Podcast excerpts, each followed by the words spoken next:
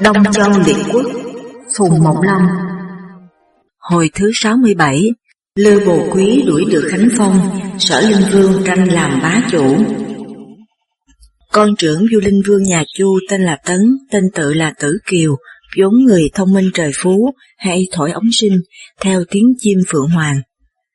Chu Linh Vương lập làm thái tử, năm 17 tuổi, đi chơi sông Y và sông Lạc, lúc về ốm chết. Linh Vương thương xót vô cùng. Có người bảo rằng, chúng tôi trông thấy thái tử cưỡi con hạc trắng, đang thổi ống sinh, lại nhắn bảo cư dân nói lại với thiên tử rằng, thái tử theo Phù Khâu, một vị tiên, đi chơi tung sơn, vui vẻ lắm, thiên tử chớ nên thương nhớ. Chu Linh Vương sai đào mộ lên xem, thì chỉ thấy có áo quan không, mới biết là đã lên tiên rồi. Mấy năm sau, Linh Vương nằm mộng, thấy thái tử Tấn cưỡi hạc đến đón. Khi tỉnh dậy, còn nghe vang vẳng có tiếng sinh ở ngoài cửa. Linh Vương nói, con ta đã đến đón thì ta nên đi. Bèn truyền ngôi cho con thứ là Quý, rồi không bệnh mà chết. Quý lên nối ngôi tức là Chu Cảnh Vương. Năm ấy Sở Khang Vương cũng chết. Quan lệnh Doãn là Quốc Kiến liền lập người em cùng mẹ với Sở Khang Vương lên làm vua. Chưa được bao lâu Quốc Kiến cũng chết. Công Tử Vi thay làm lệnh Doãn. Lại nói chuyện quan tướng quốc nước Tề là Khánh Phong, từ khi chuyên giữ quyền chính, càng sinh ra hoang dâm vô độ. Một hôm uống rượu ở nhà Lư Bồ Miết, Lư Bồ Miết sai vợ ra mời rượu. Khánh Phong trông thấy lấy làm vừa ý, liền cùng với vợ Lư Bồ Miết tư thông, rồi giao cả quyền chính cho con là Khánh Xá, đem vợ cùng nàng hầu và của cải sang ở nhà Lư Bồ Miết. Khánh Phong tư thông với vợ Lư Bồ Miết, Lư Bồ Miết cũng cùng với vợ và nàng hầu của Khánh Phong tư thông. Hai bên không kiêng kỵ gì nữa, nhiều khi họp nhau uống rượu đùa bỡn, khi đã say thì chung chạ lăng nhăng, các người xung quanh ai cũng phải bưng miệng mà cười. Lư Bồ Miết nói với Khánh Phong, xin triệu người anh là Lư Bồ Quý ở nước Lỗ về. Khánh Phong thuận cho. Khi Lư Bồ Quý về đến nước Tề, Khánh Phong để cho theo hầu người con là Khánh Xá. Khánh Xá sức khỏe hơn người, thấy Lư Bồ Quý cũng có sức khỏe và lại khéo nói, nên có lòng yêu, bèn gả con gái là Khánh Khương cho Lư Bồ Quý. Lư Bồ Quý chỉ dốc một lòng báo thù cho Tề Trang Công, nhưng không biết ai là người cùng lòng. Mới nhưng khi theo Khánh Xá đi săn, hết sức khen tài vũ dũng của Dương Hà. Khánh Xá nói, Dương Hà bây giờ ở đâu? Lư Bồ Quý nói, hiện đang ở nước Cử. Khánh Xá sai người đi triệu Dương Hà về. Dương Hà về nước, Khánh Xá cũng có lòng yêu. Từ khi Thôi Trữ và Khánh Phong nổi loạn, hai người sợ bị ám sát, nên đi đâu cũng có quân sĩ cầm giáo hộ vệ, sao thành ra lệ quen. Khánh Xá tin yêu Lư Bồ Quý và Phương Hà, mới dùng hai người ấy cầm giáo theo hầu ở bên cạnh. Theo lễ cũ, nhà công dọn bữa ăn cho các quan khanh và đại phu, thì mỗi ngày dùng 2 con gà. Bấy giờ Tề Cảnh Công hay ăn chân gà, một bữa ăn hết mấy chục con. Các quan đại phu cũng đều bắt chước. Thành ra gà là một món ăn quý, giá mua vọt lên, nhà bếp chi tiêu không đủ, phải sang nói với Khánh Xá để xin thêm. Lư Bồ Quý muốn tỏ điều ác của Khánh Xá, mới xui Khánh Xá không cho. Bảo rằng, đồ ngự thiện, món ăn của vua, tùy ý mà làm, cứ gì phải gà. Vì vậy nhà bếp lấy thịt vịt thế vào. Lũ nhà bếp lại tưởng thịt vịt không phải là đồ ngự thiện, nên đã ăn dụng đi cả. Ngày hôm ấy, quan đại phu là Cao Mại, tên tự là Tử Vĩ, và Loan Táo, tên tự là Tử Nhã, ngồi hầu cơm. Tề Cảnh Công trông thấy mâm cơm không có món chân gà, chỉ có xương vịt mà thôi, bèn nổi giận nói rằng, họ Khánh cầm quyền chính mà dám bớt ngự thiện, khinh ta đến thế là cùng. Nói xong liền bỏ ăn mà đi ra. Cao Mại toan đến trách Khánh Phong, Loan Táo can ngăn mãi, Cao Mại mới thôi. Sau có người nói chuyện với Khánh Phong, Khánh Phong bảo Lư Bồ Miết rằng, Cao Mại và Loan Táo có ý giận ta, biết làm thế nào. Lư Bồ Miết nói, Giết thì giết đi, can chi mà sợ. Lư Bồ Miết đem chuyện nói với anh là Lư Bồ Quý. Lư Bồ Quý bàn mưu với Vương Hà rằng, Cao Mại và Loan Táo đang giận nhau với họ Khánh, ta có thể nhờ sức được. Đêm hôm ấy, Dương Hà đến ý kiến Cao Mại, nói với Cao Mại rằng, họ Khánh đang muốn trị họ Cao và họ Loan. Cao Mại nổi giận nói, Khánh Phong ngày xưa đồng mưu với Thôi Trữ để giết Trang Công, nay họ Thôi đã diệt rồi chỉ còn có họ Khánh, ta nên báo thù cho tiên quân. Dương Hà nói, tôi vẫn có chí ấy, quan đại phu mưu việc ngoài, tôi mưu việc trong, làm gì mà không nổi. Cao Mại liền đi bàn mưu với Loan Táo định thừa cơ khởi sự. Bọn Trần Vô Vũ, Bảo Quốc, cháu Bảo Thúc Nha và Án Anh đều biết cả, nhưng ai cũng ghét họ Khánh chuyên quyền, không ai chịu nói. Lư Bồ Quý và Vương Hà bói việc, đánh họ Khánh, trong quẻ có câu rằng, con hổ giờ huyệt, con bưu thấy huyết. Lư Bồ Quý đem nói với Lư Khánh Xá rằng, có người muốn đánh kẻ thù, bói được quẻ này, không biết tốt hay xấu. Khánh Xá nói, đánh được, hổ cùng bưu là cha con, đã phải giờ huyệt và thấy huyết, có gì mà không đánh được, chẳng hay kẻ thù là ai. Lư Bồ Quý nói, một người trong đám hương lý. Khánh Xá không nghi hoặc gì cả. Tháng 8 năm ấy, Khánh Phong đem Khánh Tự và Khánh Di đi săn bắn ở Đổng Lai, lại cho Trần Vô Phủ đi theo. Trần Vô Phủ từ biệt cha là Trần Tu Vô. Trần Tu Vô bảo rằng, họ Khánh nguy đến nơi, ta e rằng con cùng đi thì sẽ mắc nạn, sao không từ chối đi. Trần Vô Vũ nói, từ chối thì hắn sinh nghi, vậy nên con không dám từ chối, để khi con đã đi rồi thì thân phụ sẽ lấy cớ khác mà triệu con về. Nói xong liền đi theo Khánh Phong. Khi Khánh Phong đã ra đi, Lư Bồ Quý mừng lắm nói, trong quẻ bói có câu, con hổ giờ quyệt, thật là nghiệm lắm. Lư Bồ Quý định chờ khi Khánh Xá ra tế thu thì khởi sự. Trần Tu Vô biết tin, sợ con là Trần Vô Vũ mắc nạn với Khánh Phong, liền nói dối là vợ mình ốm, sai người đi triệu Trần Tô Vũ về.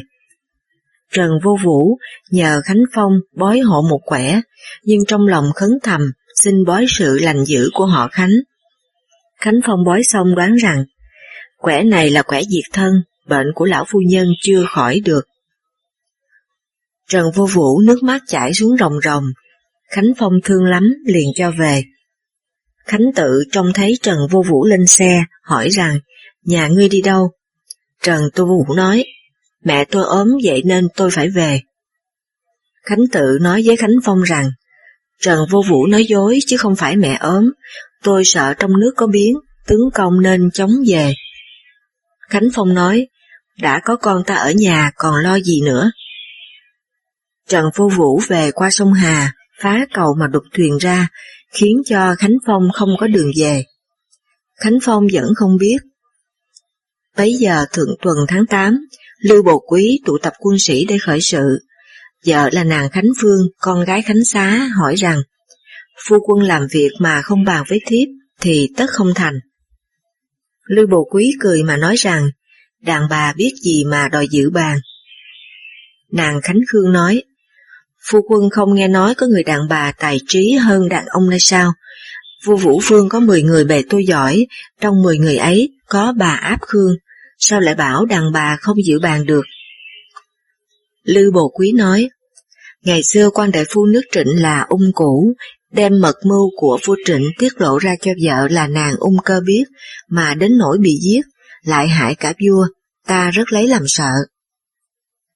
Nàng Khánh Khương nói, đàn bà phải theo chồng, chồng nói thì vợ nghe, huống chi lại có mệnh vua. Nàng Ung Cơ nghe mẹ mà hại chồng, đó là con sâu trong đám quê cát, không đáng kể. Lư Bồ Quý nói, giả sử nàng là Ung Cơ thì nàng xử thế nào? Nàng Khánh Khương nói, giúp được thì giúp, bằng không thì thôi, cũng không tiết lộ cho ai biết.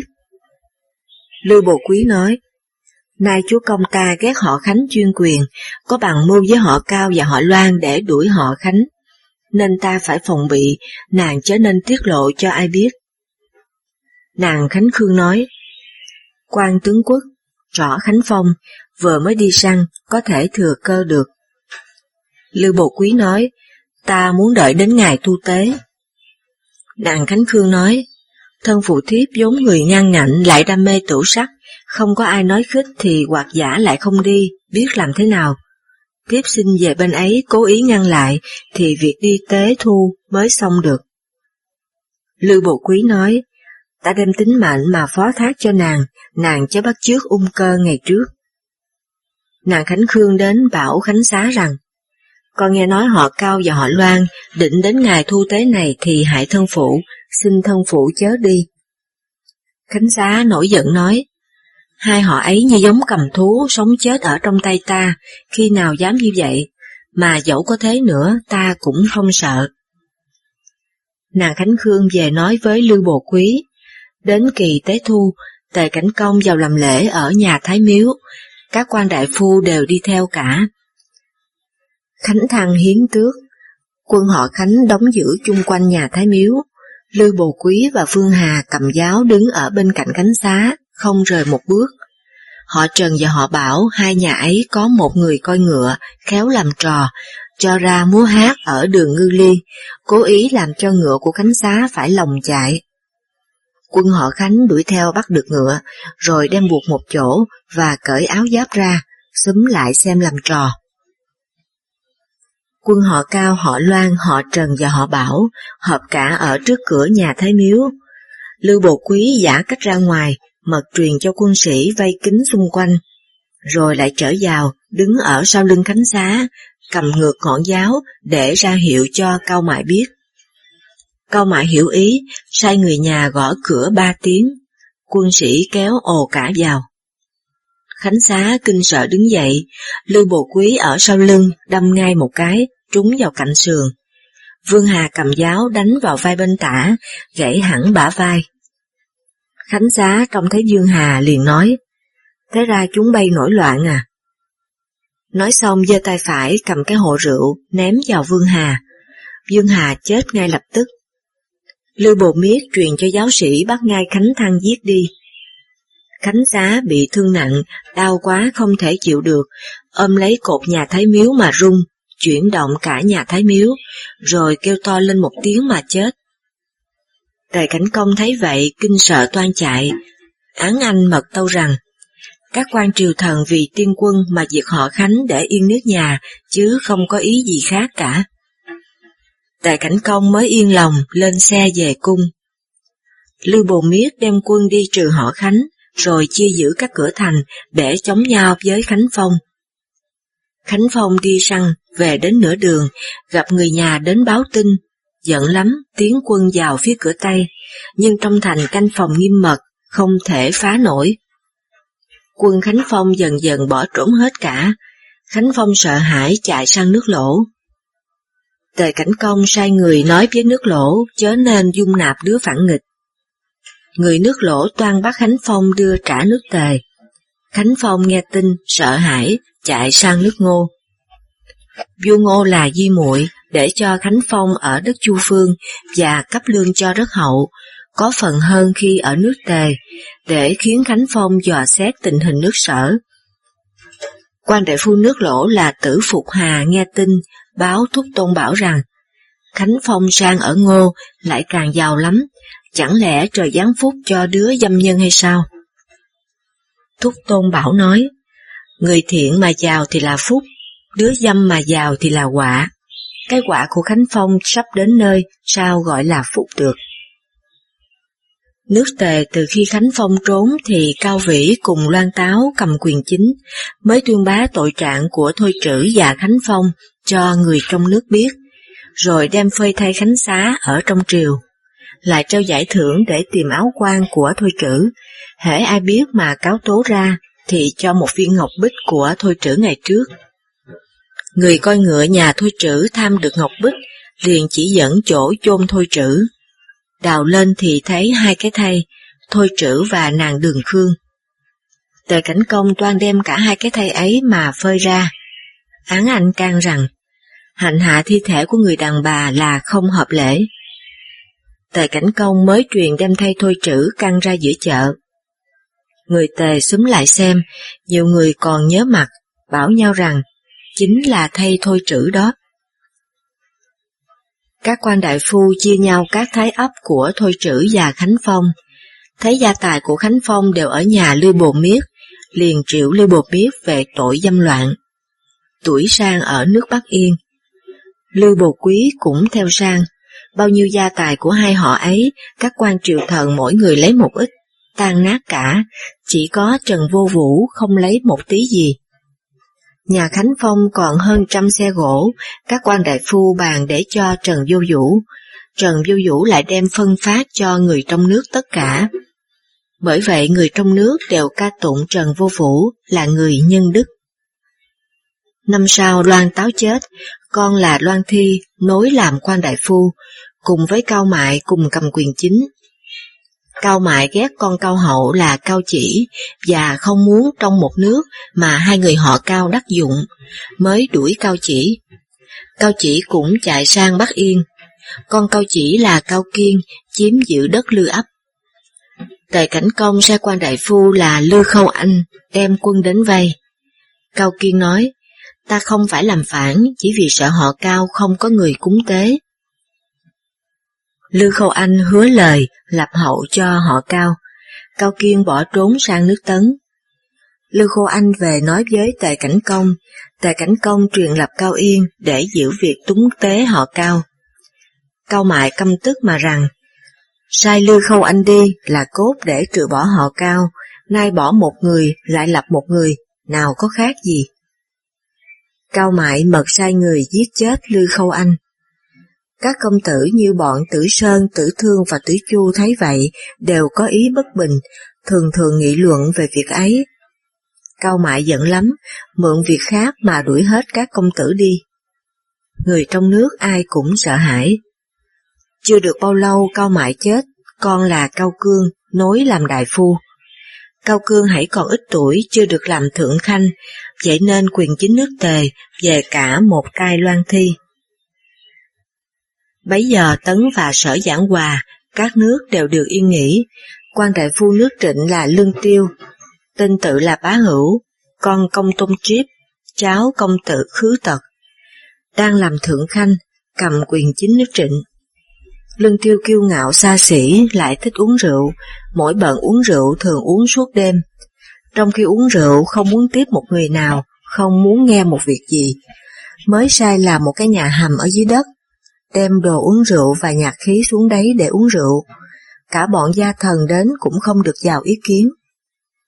Một hôm đang giữa trưa, Lương Tiêu nhân khi say rượu, vào triều nói với Trịnh Giản Công, định sai Công Tôn Hắc, tên tự là Từ Tích, con công tử Tứ, sau đổi là họ Từ, sang xứ nước Sở.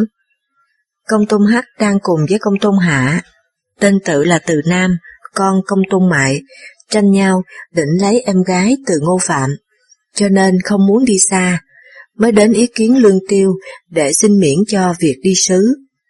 Người canh cửa không cho vào mà bảo rằng, quan tướng quốc đã xuống nhà hầm rồi, tôi không dám vào bẩm. Công Tôn Hắc giận lắm, đêm hôm ấy cùng với Ẩn Đoàn, con công tử Phong, đem quân vây nhà Lương Tiêu rồi phóng hỏa đốt cháy. Lương Tiêu đang say rượu, người nhà vực lên xe, chạy sang đất Ung Lương, đất nước Trịnh. Khi tỉnh rượu nghe tin Công Tôn Hắc đem quân đánh mình, Lương Tiêu căm tức vô cùng. Ở Ung Lương được mấy ngày, thì các gia thần dần dần kéo đến, thuật lại chuyện trong nước, nói các họ đang kết ước với nhau để chống cự họ Lương. Chỉ có họ Quốc và họ Hãn là không dự vào việc ấy. Lương Tiêu mừng mà nói rằng, tất thế nào họ Quốc và họ Hãn cũng có lòng giúp ta. Nói xong, liền đem quân về đánh cửa Bắc nước Trịnh. Công Tôn Hắc sai cháu là Tử Đái cùng với Ẩn Đoàn đem quân ra đánh. Lương Tiêu thua, trốn vào trong hàng thịt dê, bị quân Tử Đái giết chết. Bao nhiêu gia thần Lương Tiêu cũng bị giết sạch cả. Công Tôn Kiều, tên tự là Tử Sản, con công tử Phát, nghe tin Lương Tiêu chết, vội vàng đi sang Ung Lương, ôm lấy thi thể Lương Tiêu mà khóc rằng, anh em cùng hại nhau, trời ơi sao mà thảm vậy. Công Tôn Kiều thu thập thi thể bọn gia thần, đem chôn chung với Lương Tiêu ở thôn Đẩu Thành. Công Tôn Hắc giận lắm nói, Tử Sản, tức Công Tôn Kiều, lại vào cánh với họ Lương hay sao? Nói đoạn toan đem quân đi đánh Công Tôn Kiều. Quan Thượng Khanh là Hãn Hổ, tên Tự là Tử Bì, con Công Tôn Xá, can rằng, Từ Sản biết giữ lễ cả với người chết, huống chi là người sống. Điều lễ là gốc trong nước, giết người biết giữ lễ là không hay. Công Tôn Hắc mới thôi. Trịnh Giản Công giao quyền chính cho Hãn Hổ. Hãn Hổ nói, tôi không bằng Tử Sản. Trịnh Giản Công liền giao cho Công Tôn Kiều cầm quyền chính. Công Tôn Kiều lên cầm quyền chính nước Trịnh, chỉnh đốn pháp luật, phong tục và cách thử làm ruộng, lại kể tội Công Tôn Hắc mà giết đi, đúc ra hình thư để dân biết sợ phép, lập ra hương hiệu để dân biết lỗi mình.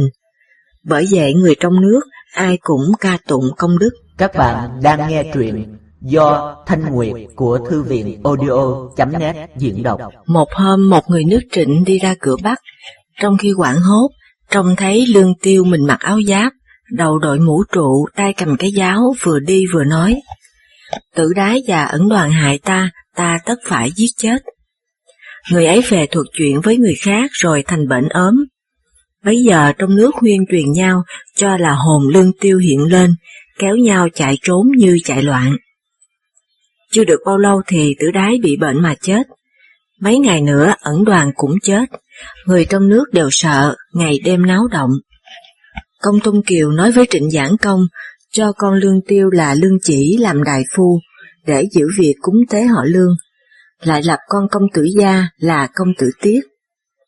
Từ bấy giờ người trong nước mới không quyên náo nữa. Chức hành nhân là Du Cát, tên Tự là Tử Vũ, hỏi Công Tôn Kiều rằng, lập hậu cho Lương Tiêu mà trong nước khỏi quyên náo là cớ làm sao?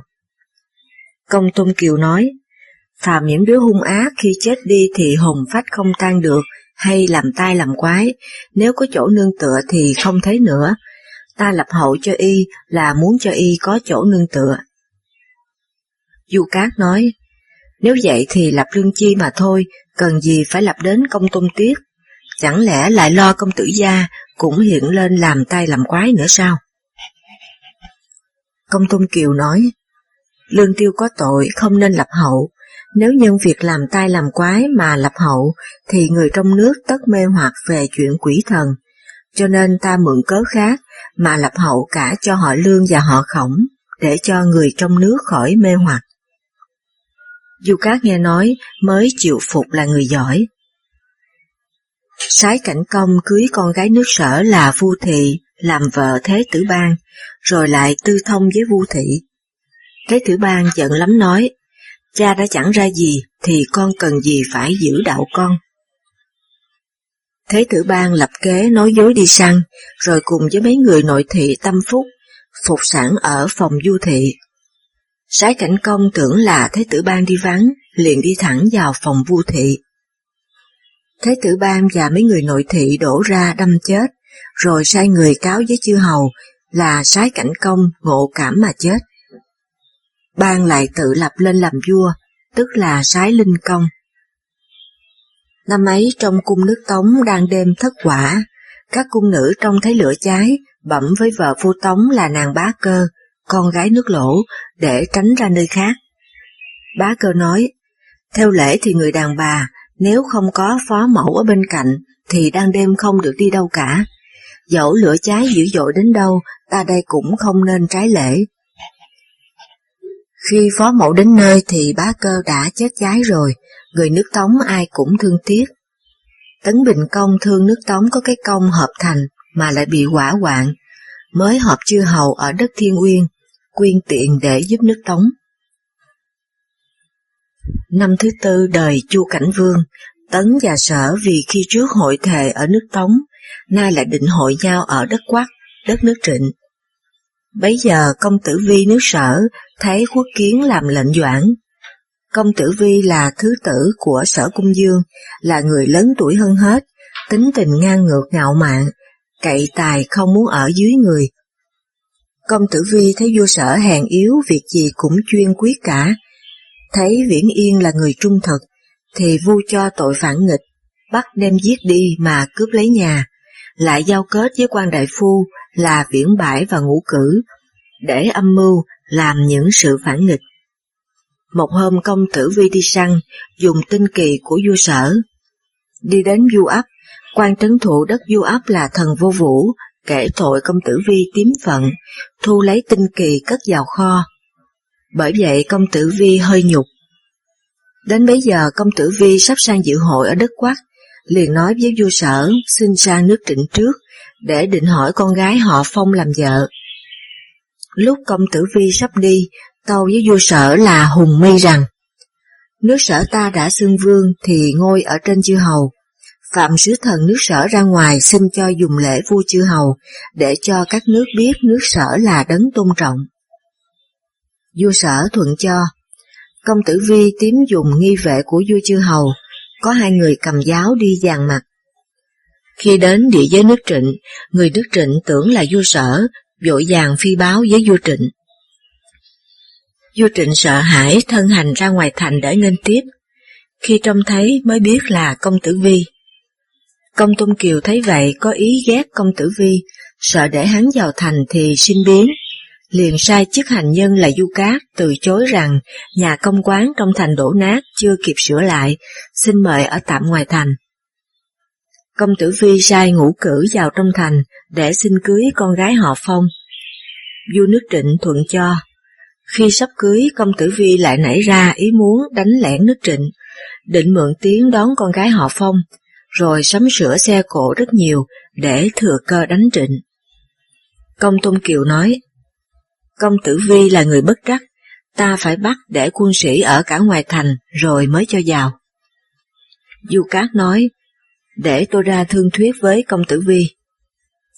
Du Cát ra ý kiến Công Tử Vi nói rằng, quan lệnh Doãn trỏ Công Tử Vi định đem quân vào đón con gái họ Phong, nhưng thành nước tôi nhỏ hẹp không thể dùng nổi, xin dọn một chỗ ở ngoài thành để làm lễ cưới. Công Tử Vi nói, chúa công đã có lòng yêu tôi mà cho cưới con gái họ Phong, nếu lại đón ở ngoài thành, sao cho thành lễ? Du Cát nói, cứ theo như lễ thì đồ binh khí không được đem vào thành, nay quan lệnh Doãn muốn dùng quân để đón dâu cho trọng thể, thì nên bỏ binh khí đi. Ngũ Cử mật nói với Công Tử Vi rằng, người nước Trịnh đã phòng bị rồi, ta bỏ binh khí đi. Ngũ Cử bèn truyền cho quân sĩ bỏ hết binh khí mà vào đón con gái họ Phong. Lễ cưới xong, Công Tử Vi mới ra dự hội với chư hầu. Triệu Vũ nước Tấn cùng với quan đại phu Tống, Lỗ, Vệ, Trần, Sái, Trịnh và Hứa đều đã có đấy cả. Công Tử Vi sai người nói với Triệu Vũ rằng, Sở và Tấn khi trước đã hội thề với nhau, ngày nay bất tất phải sáp quyết nữa, chỉ đem hòa ước cũ mà tuyên bá lại để cho các ngài chớ quên mà thôi. Kỵ Ngọ bảo Triệu Vũ rằng, Công Tử Vi nói thế là có ý sợ nước Tấn ta vào sáp quyết trước, bởi vì lần trước ta nhường cho Sở, lần này Sở tất phải nhường cho ta, nếu chỉ đọc lại minh ước cũ thì bao giờ Sở cũng vẫn ở trước. Ngài nghĩ thế nào? Triệu Vũ nói, Công Tử Vi sang dự hội mà nghi vệ theo như vua Sở, không những chống đối với nước ngoài mà còn có mưu gian ở trong nước, vậy ta hãy theo lời nó để cho nó sinh kiêu. Kỵ Ngọ nói, đành vậy, nhưng lần trước Quốc Kiến cho quân sĩ mặc áo giáp ở trong để đến dự hội, may mà không xảy ra chuyện gì, nay Công Tử Vi lại quá hơn nữa, ngài nên phòng bị mới được. Triệu Vũ nói, việc hội chư hầu này cốt để theo cái ước bãi binh, ta chỉ biết thủ tín mà thôi, còn điều khác ta không biết. Khi khai hội, Công Tử Vi đọc lại minh ước cũ. Triệu Vũ vâng lời. Khi tan hội, Công Tử Vi vội về, các quan đại phu đều biết Công Tử Vi, rồi sau tất nhiên làm vua nước Sở. Trong lòng Triệu Vũ vẫn lấy việc đọc lại bản ước cũ, để sợ đứng trước Tấn, làm xấu hổ, sợ người ta nghị luận, mới đem cái nghĩa thủ tín, nói đi nói lại mãi cho quan đại phu các nước nghe. Khi Triệu Vũ về đi qua nước Trịnh, có quan đại phu nước Lỗ là Thúc Tôn Báo cùng đi. Triệu Vũ lại nói với Thúc Tôn Báo. Thúc Tôn Báo nói, có phải tướng công cho rằng cái ước bãi binh có thể giữ được mãi không? Triệu Vũ nói, chúng ta giữ được ngày nào hay ngày ấy, việc gì mà lo đến chuyện lâu dài. Thúc Tôn Báo nói riêng với quan đại phu nước Trịnh và Hãn Hổ rằng, Triệu Vũ sắp chết đến nơi, ta nghe lời nói thấy có ý trễ biến lắm, không nghĩ gì đến chuyện lâu dài. Giả lại Triệu Vũ chưa đầy 50 tuổi mà đã bo bo như ông già 80, còn sống lâu sao được. Chưa được bao lâu thì Triệu Vũ quả nhiên ốm chết. Hạng Khởi thai cầm quyền chính nước Tấn. Công tử Vi nước Sở về nước gặp Hùng Mi đang ốm ở trong cung, bèn vào cung hỏi thăm, giả cách nói có việc cơ mật, đuổi hết nội thị đi, rồi cởi giải mũ, buộc vào cổ Hùng Mi mà thắt. Một lúc thì Hùng Mi chết. Hùng Mi có hai con là Hùng Mô và Hùng Bình, nghe có biến cầm gươm vào đâm công tử Vi. Nhưng công tử Vi sức khỏe lắm, hai người không thể địch nổi, đều bị công tử Vi giết chết. Em Hùng Mi là Hùng Tị, tên tự là Tử Can, và Hùng Hắc Quang, tên tự là Tử Tích. Nghe tin cha con Hùng Mi bị hại, sợ mắt tai dạ đều trốn đi cả. Hùng Tị trốn sang nước Tấn, Hùng Hắc Quang trốn sang nước Trịnh. Công tử Vi báo tang với chư hầu rằng, vua nước tôi là Hùng Mi thất lộc đi, quan đại phu là công tử Vi là người thừa kế. Ngũ Cử đổi lại rằng, các con vua cung vương tôi thì có công tử Vi nhiều tuổi hơn cả. Bấy giờ công tử Vi lên làm vua, đổi tên là Hùng Kiền, tức là Sở Linh Vương. Sở Linh Vương cho Viễn Bãi làm lệnh doãn, Trịnh Đan làm hữu doãn, Ngũ Cử làm tả doãn, Đấu Thành Nhiên làm giao doãn. Quan Thái Tể là Bá Châu Lê, bấy giờ đang có việc công ở đất Giáp. Sở Linh Vương sợ Bá Châu Lê không phục, sai người đi giết chết, rồi cho Viễn Khải Cương làm quan Thái Tể. Lại lập trưởng tử là Hùng Lộc lên làm Thế Tử. Sở Linh Vương từ khi đắc chí lại càng kiêu căng ngang ngược, muốn làm bá chủ ở Trung Nguyên. Sai Ngũ Cử sang nước Tấn đòi họp chư hầu, lại nghĩ con gái họ Phong hèn hạ, không đáng làm phu nhân, mới sai người sang cầu hôn ở nước Tấn. Tấn Bình Công thấy Triệu Vũ mới mất, sợ thấy nước Sở không dám trái ý, điều gì cũng nghe cả. Năm ấy Trịnh Giản Công và Hứa Điệu Công sang nước Sở, Sở Linh Vương lưu lại để đợi tin báo của Ngũ Cửu. Khi Ngũ Cửu về Sở, nói vua Tấn thuận cả hai việc. Sở Linh Vương bằng lòng, sai sứ ước với chư hầu, đến tháng 3 năm sau thì đại hội ở đất Thân. Trịnh Giản Công xin đến đất Thân trước để nghênh tiếp chư hầu, Sở Linh Vương thuận cho. Mùa xuân năm sau chư hầu lục tục đến dự hội, chỉ có Lỗ và Vệ mượn cớ khác từ chối không đến. Nước Tống sai quan đại phu là Hướng Thú đi thay, còn các nước nhỏ như Sái, Trần, Từ và Đằng đều đến cả. Sở Linh Vương đem quân đến đất Thân, chư hầu đều lại ý kiến. Quan tả doãn là Ngũ Cửu tâu rằng, tôi nghe nói muốn làm bá chủ tất phải được lòng chư hầu, muốn được lòng chư hầu tất phải giữ lễ. Nay đại vương mới hội chư hầu, có Hướng Thú nước Tống và Công Tôn Kiều nước Trịnh đều là người biết lễ, ta càng phải nên cẩn thận mới được. Sở Linh Vương nói, đời xưa lễ hội chư hầu như thế nào? Ngũ Cửu nói, vua Khải nhà Hạ hội chư hầu ở Quân Đài, vua Thang nhà Thương hội chư hầu ở Cảnh Bạc, vua Vũ Vương nhà Chu hội chư hầu ở Mạch Tân, vua Thành Vương hội chư hầu ở Kỳ Dương, vua Khang Vương hội chư hầu ở Phong Cung, vua Mục Vương hội chư hầu ở Đồ Sơn, Tề Hoàng Công hội chư hầu ở Thiệu Lăng, Tấn Văn Công hội chư hầu ở Tiễn Thổ. 6 vua thiên tử và 2 vua chư hầu ấy làm cuộc hội minh, đều có đặt ra lễ, tùy ý đại vương chọn đấy mà dùng.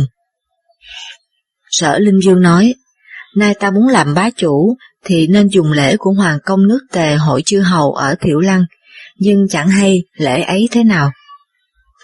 Ngũ Cửu nói, tôi nghe nói Hoàng Công nước Tề đánh được Sở lui quân về Thiệu Lăng, nước Sở sai quan đại phu Quốc Hoàng sang quân Tề, Du Hoàng Công dàn quân 8 nước để cho Quốc Hoàng biết là Tề cường thịnh, rồi mới họp chư hầu cùng với Quốc Hoàng cùng Tề. Nay chư hầu mới phục, Đại Vương cũng nên phô trương thế lực, khiến cho chư hầu sợ hãi, không nước nào dám trái mệnh nữa. Sở Linh Dương nói, ta muốn dùng binh để ra quy với chư hầu, bắt chước như việc Hoàng Công nước Tề đánh Sở khi xưa, chẳng hay trước hết nên đánh nước nào. Ngũ Cửu nói, Khánh Phong nước Tề giết vua trốn sang nước Ngô, nước Ngô đã không trị tội lại cấp lương vào cho ở đất Chu Phường, khiến cho hắn lại giàu có hơn trước. Bởi vậy người nước Tề oán giận lắm. Nước Ngô là cừu địch với ta, nếu ta mượn tiếng hỏi tội Khánh Phong mà đem quân đánh Ngô thì thật là nhất cử lưỡng đắc. Sở Linh Vương khen phải, liền dàn quân để dọa chư hầu, rồi hội thề ở đất Thân. Sở Linh Vương thấy mẹ vua nước Từ là con gái nước Ngô, nghi vua Từ cùng cánh với nước Ngô, bắt giam lại trong 3 ngày.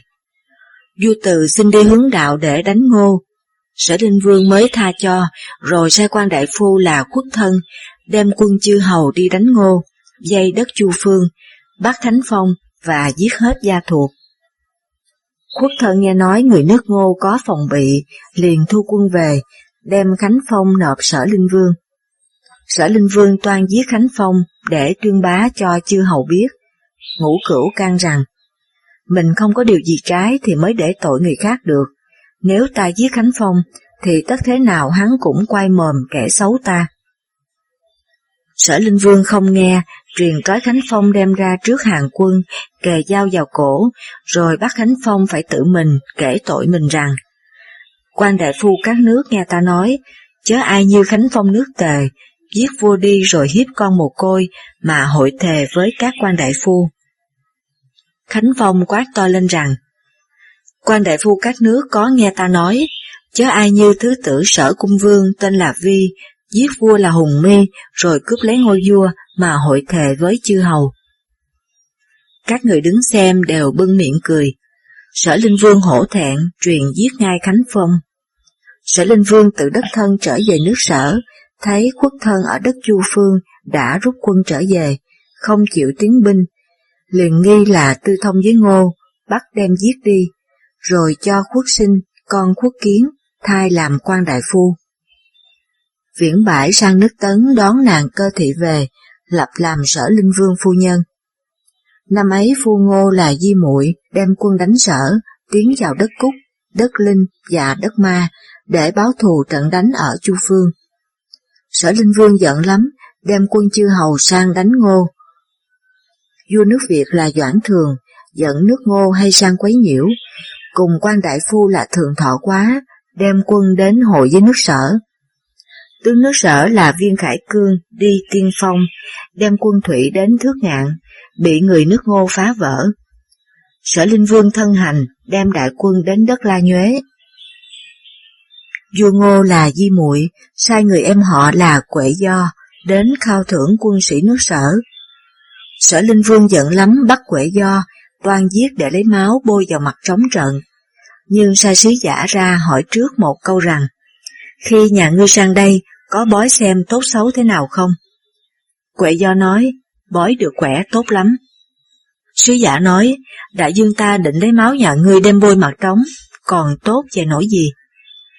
Quệ Do nói, nước tôi chỉ bói việc chung của nhà nước, chứ có bói sự xấu tốt riêng của một người đâu. Chúa công tôi sai tôi sang tới đây khao thưởng quân sĩ, là để dò xem đại vương nóng nảy hay là khoan hòa mà nghĩ cách đối đãi. Đại vương vui vẻ mà nghênh tiếp sứ thần, thì nước tôi sinh lòng trễ biến, tất có ngày phải suy mất. Nếu dùng máu sứ thần mà bôi mặt trống, thì nước tôi biết là đại vương căm tức, mà hết sức phòng bị, thì chắc là đủ sức để chống với đại vương. Còn gì tốt hơn điều ấy? Sở Linh Vương nói, người ấy thật là hiền sĩ. Nói xong liền tha cho về. Sở Linh Vương đem quân đến địa giới nước Ngô, thấy nước Ngô phòng bị nghiêm mật lắm, không thể đánh nổi, liền rút quân về. Bây giờ Sở Linh Vương mới thở dài mà nói rằng, ngày trước ta giết quan Quốc Khân. Sở Linh Vương từ khi về nước xấu hổ về việc đánh trận vô công, mới bày ra việc thổ mộc, muốn đem của cải và công binh để khoe với chư hầu. Sở Linh Vương truyền lại một cái cung gọi là cung Chương Hoa, dài rộng 40 dặm, ở giữa xây một cái đài cao cong ra 4 mặt, gọi là Chương Hoa Đài, cũng gọi là Tam Hưu Đài. Trong cái cung ấy cửa nhà rất là mỹ lệ cho dân chúng ở xung quanh. Bao nhiêu kẻ có tội trốn đi đều gọi cho về ở đấy. Khi làm xong cái cung ấy, Sở Linh Vương sai sứ đi triệu chư hầu đến để khánh thành.